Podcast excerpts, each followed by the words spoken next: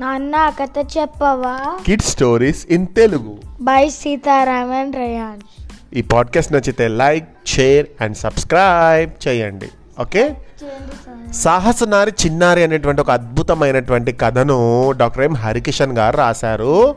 ఆయన రాసినటువంటి కథలో మొదటి భాగం ఏంటో ఈరోజు విందాం. హరిభూపాలుడు అనేటువంటి ఒక రాజు కందనవోలు అనేటువంటి ఒక సామ్రాజ్యానికి చక్రవర్తి. ఆయన ప్రజలను ఎంతో మంచిగా చూసుకునేవారన్నమాట. ఎప్పుడు స్వంత బిడ్డల్లా చూసుకునేవాడు. అనవసరమైనటువంటి ట్యాక్స్లు ఏవి కూడా వేసేవాడు కాదు. ఆ వచ్చినటువంటి ట్యాక్స్ వాళ్ళు కడతారు కదా ఆ వచ్చినటువంటి పన్నుల్లో నైంటీ పర్సెంట్ తిరిగి మళ్ళీ ప్రజల కోసమే యూస్ చేసేవాడు అన్నమాట రాజ్యమంతా ఎన్నో చెరువులను తవ్వించాడు. చెరువులను తవ్వించడం వల్ల లాభం ఏంటి?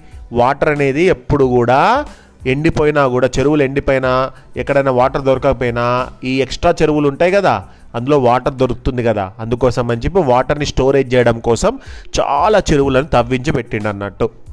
ఇంకా ఏమైనా పాత చెరువులు ఉంటే వాటికి కూడా పూడిక తీయించి గట్లు బాగు చేశాడు. నదులకు ఆనకట్టలు. ఆనకట్టలు అంటే ఏంట్రయాంష్ బ్రిడ్జ్. ఓకే? కట్టి నీళ్ళు లేని ప్రాంతాలకు పారించి ఎంతో మంచి మంచి పనులు చేసేవాడన్నమాట. రకరకాల పరిశ్రమలు నెలకొల్పి ప్రజలకు చేతి నిండా పని కల్పించాడు. ఎన్నో ఇండస్ట్రీస్ని కూడా సెటప్ చేసిండు. విద్యాలయాలు వైద్యాలయాలు కట్టించి అన్ని కులాల వారికి ప్రవేశం కల్పించాడు. విద్యాలయాలు అంటే స్కూల్స్ యూనివర్సిటీ ఇలాంటివన్నీ కూడా అన్నమాట. వైద్యాలయాలు అంటే హాస్పిటల్స్ క్లినిక్స్. ఇవి కూడా కట్టించి అన్ని క్యాస్ట్ వారికి ప్రవేశం అంటే అందులో ఎవరైనా వెళ్ళొచ్చు. వీధుల్లో చక్కటి రహదారులు వేయించి ఇరువైపులా పచ్చని పళ్ళ మొక్కలు నాటించాడు.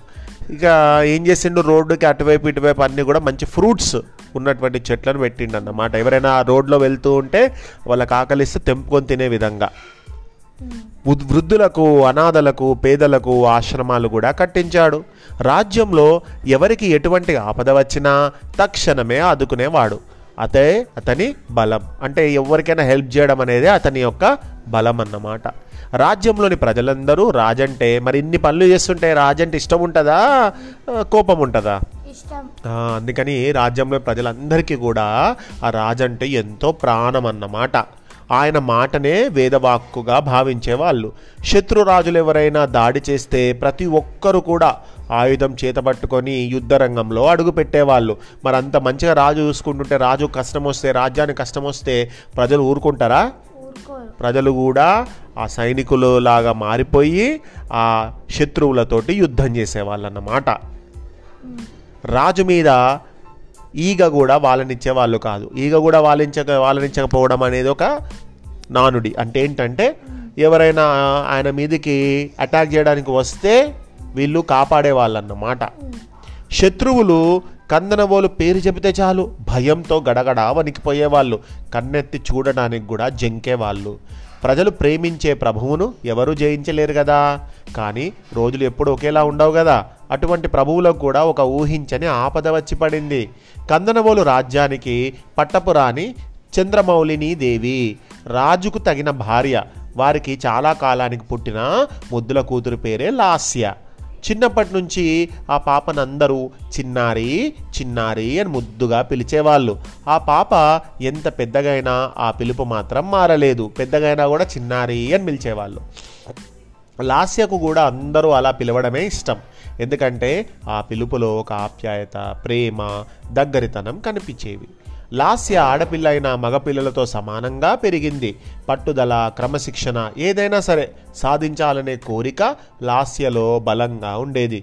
చిన్నప్పటి నుంచే గురుకులంలో ఒక్క పక్క చదువు మరోపక్క యుద్ధ విన్యాసాలు నేర్చుకోవడం మొదలుపెట్టింది.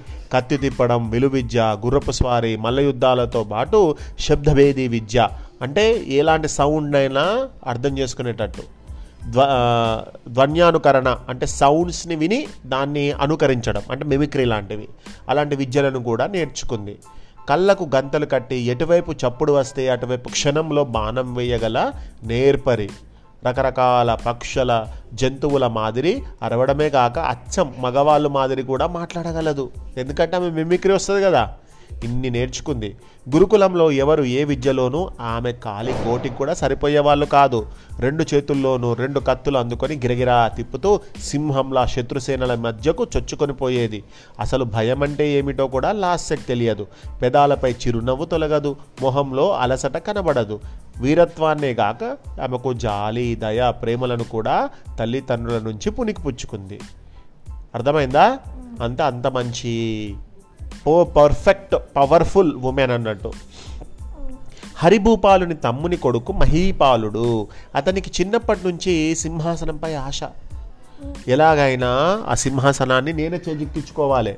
మరి రాజుకి వారసులు లేరు కదా. రాజుకు కొడుకుంటే వాడే నెక్స్ట్ రాజు అవుతాడు కానీ రాజుకు ఇప్పుడు బిడ్డ ఉంది. కాబట్టి ఇక్కడ ఏం చేసిండ్రట? సేమ్ బాహుబలి సినిమా లోపల ఎట్లయితే శివగామి సింహాసనము అనేటువంటిది భల్లాల దేవకి ఇయ్యాలి అని ఆ భల్లాల దేవకు వాళ్ళ తండ్రి ఉంటాడు కదా? తెలుసా? ఆ, ఆ తండ్రి పేరేంటి? బిజ్జల దొర. ఆ, ఇది కొంచెం అట్లనే ఉందిరా స్టోరీ. ఉమ్, హరిభూపాలుని తమ్ముని కొడుకు మహీపాలుడు. అతనికి చిన్నప్పటి నుంచి సింహాసనంపై ఆశ. రాజుకి మగపిల్లలెవ్వరూ లేకపోవడంతో తానే కాబోయే రాజునని కలలు కంటూ ఉండేవాడు. కనబడిన వాళ్ళకంతా ఆ విషయం చెప్పి తన మాట వినకపోతే భవిష్యత్తులో కారాగారమే గతి అని బెదిరించేవాడు. కానీ రాజు కావాలంటే ధైర్య సాహసాలు తెలివితేటలు రెండు కావాలి కదా. రాజు పేరు చెబితే శత్రువుల భయంతో వణికిపోవాలి. ప్రజలు అభిమానంతో దగ్గర కావాలి. అటువంటి వాళ్ళే రాజు. దానికి ఆడ మగ తేడా లేదు. అందుకే వీరురాలైన తన చిన్నారి లాస్యనే సింహాసనం మీద కూర్చోవడానికి అర్హురాలు అని భావించాడు మహారాజు. మహీపాలుడు పైకి మంచివానిలా అమాయకంగా మహారాజు వద్ద వినయ విధేయతలు నటిస్తాడు. కానీ లోపల చాలా దుర్మార్గుడు. ఎప్పుడు ఈ ముసలోడు చచ్చిపోతాడా? అంటే రాజు నేను ఎప్పుడు సింహాసనాన్ని అధిరోహించాలా అనే కళలు కంటున్నాడు కానీ రాజు దగ్గర మాత్రం ఏం చేసేవాడు?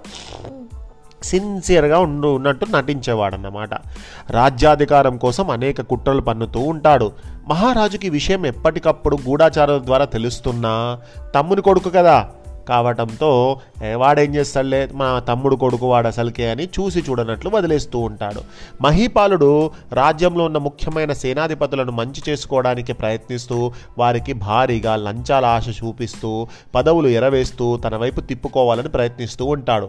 వీడేం చేస్తున్నాడు అంటే అక్కడ ఉన్నటువంటి మిగతా సైన్యాధికారులు ఉంటారు కదా పెద్ద పెద్ద మినిస్టర్స్ వాళ్ళందరికీ కొంచెం బ్రైబ్ ఇచ్చేసి ఇతని వైపు మలుచుకునే విధంగా చూద్దాం అనుకుంటున్నాడు అన్నట్టు.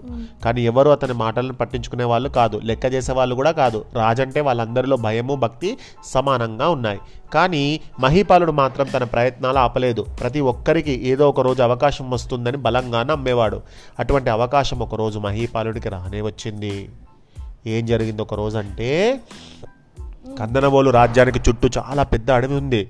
అందులో అనేకమైనటువంటి క్రూర మృగాలు ఉండేవి. ఒకరోజు ఒక పెద్ద ఏనుగుల గుంపు దారి తప్పి అడవుల నుంచి బయటికి వచ్చి పొలమేర్లలో ఉన్నటువంటి గ్రామాలపైన పొలిమేరలో ఉన్నటువంటి గ్రామాలపైన పడింది.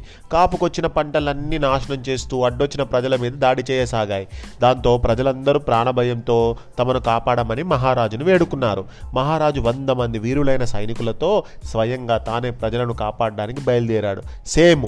పందుల గుంపు వచ్చి అంత పంట నాశనం చేస్తుంటుంది. బాహుబలి సినిమా లోపల. అట్లాగే ఇక్కడ కూడా ఏమైందంటే ఏనుగుల గుంపు వచ్చి ఆ ప్రజలు ఎంతో కష్టపడి పండించిన పంటను అంతా కూడా నాశనం చేస్తున్నాయి. అప్పుడు మహారాజు ఏం చేయాలి? యుద్ధం చేయాలి. చంపద్దు కానీ ఏనుగులను తరిమేయాలి అడవిలోకి మళ్ళీ.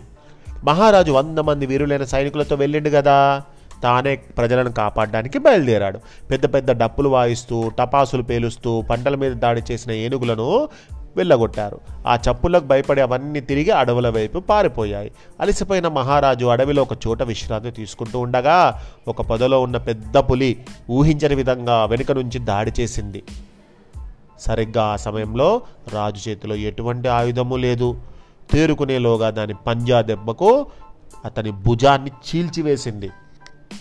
ఆపదను గ్రహించిన సైనికులు వెంటనే ఆ పెద్ద పులిని బంధించారు. కానీ అప్పటికే మహారాజు భుజం నుంచి విపరీతంగా రక్తం కారిపోవడంతో స్పృహ కోల్పోయాడు. సైనికులు అత్యంత వేగంగా మహారాజును రథం మీద అంతఃపురానికి చేర్చారు. చక్రవర్తిని అలా చూసేసరికి చంద్రమౌళిని దేవి తల్లడిల్లిపోయింది. ఎవరి చంద్రమౌళిని దేవి వాళ్ళ భార్య. ఆ, వాళ్ళ భార్య. రాజ్యంలోని ప్రముఖ వైద్యులందరూ ఉరుకులు పరుగుల మీద అంతఃపురానికి చేరుకున్నారు. రాజ్యమంతా దుఃఖసాగరంలో మునిగిపోయింది. ప్రజలందరూ తమ ప్రభువుకు ఏమైందా? అయ్యో ఏంటి? ఏమి కాకూడదు అని కనబడిన దేవుళ్ళందరినీ మొక్కుతూ ఉన్నారు. దేవాలయ దేవాలయాలన్నింటిలో కూడా పూజలు చేయసాగారు. రక్తం బాగా కోల్పోవడంతో గాయం పెద్దది కావడంతో మహారాజు అంత త్వరగా కోలుకోలేకపోయాడు. భుజంపై దెబ్బ బలంగా తగలడంతో కుడి చెయ్యి పని చెయ్యకుండా చచ్చుబడిపోయింది. రాజు మంచానికే పరిమితం కావడంతో నెమ్మదిగా పరిపాలన అంతా కూడా గాడి తప్పసాగింది. స్కూల్లో టీచర్ రాకపోతే పిల్లలు అల్లరి చేస్తారు కదా. కరెక్ట్గా ఎవరైనా లీడర్ లేకపోతే ఏమవుతుంది ఫాలోవర్స్ ఫాలో అవుతారా సరిగా? మరి రాజుకి ఇక్కడ సరిగా లేకపోయేసరికి రాజ్యంలో ఎవ్వరు ఏం చెప్పినట్టు వినకపోయేది. సామంత రాజులు తిరుగుబాటు చేయడానికి ప్రయత్నాలు మొదలు ఇక రాజు అరే ఆ రాజు అంత డిజేబుల్డ్ అయిపోయిందట.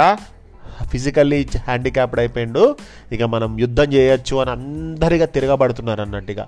మరి ఇప్పుడు పాపం మా రాజ్యం చాలా కష్టాల్లో ఉంది. గూఢాచారుల ద్వారా ఎప్పటికప్పుడు విషయాలు తెలుసుకుంటున్న లాస్య ఇక లాభం లేదని తండ్రి గారి అనుమతితో పరిపాలన తన చేతుల్లోకి తీసుకుంది. ఇక నేనే ఉంటా నాన్న మీరు బాగు బాగోయేంత వరకు నేను రాజ్యాన్ని నేను చూసుకుంటా.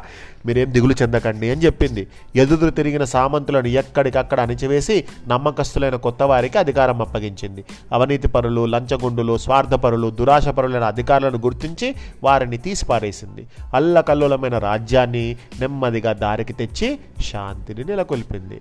పరిపాలనపై పట్టు బిగించింది.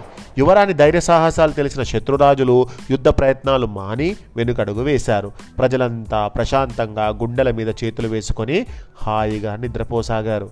కానీ మరో పెద్ద ఆపద త్వరలోనే పొంచి ఉందని వారికి అప్పటికీ తెలియదు. మరి ఆ పెద్ద ఆపద ఏంటో నెక్స్ట్ పాడ్కాస్ట్లో విందాం.